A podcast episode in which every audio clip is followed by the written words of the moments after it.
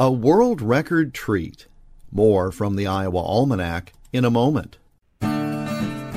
Make plans to attend the annual Camp Courageous Omelet Breakfast and Open House at the Camp Main Lodge near Monticello on Sunday, April 30th. Serving is from 8 until noon, featuring made to order omelets, sausage, toast, milk, juice, and coffee.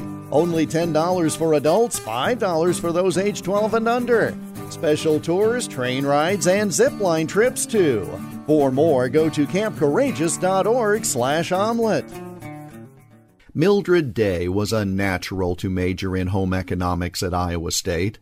One of her dressmaking projects earned a 99.5 out of a 100 score.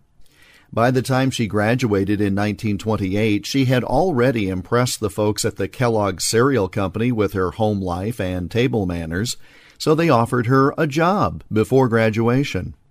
She tested recipes in the Kellogg's kitchens in Battle Creek, Michigan, and later conducted cooking schools for customers in 38 states.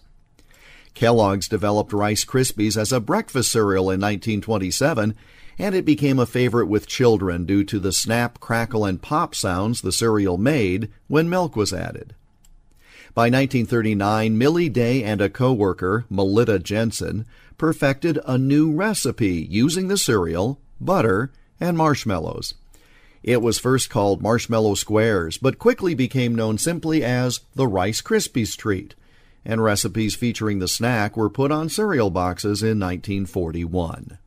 On April 20, 2001, students at Iowa State University set a world record by creating the biggest Rice Krispie treat ever made to that point.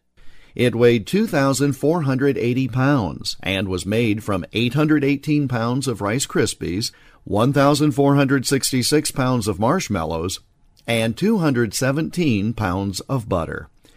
It was displayed as a float in the VEISHEA Parade before being taken to Central Campus where it was cut and served.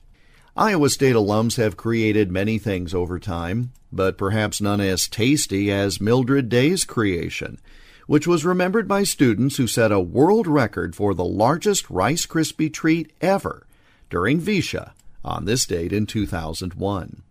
And that's Iowa Almanac for April 20th. There's more online at iowaalmanac.com. Until tomorrow, I'm Jeff Stein.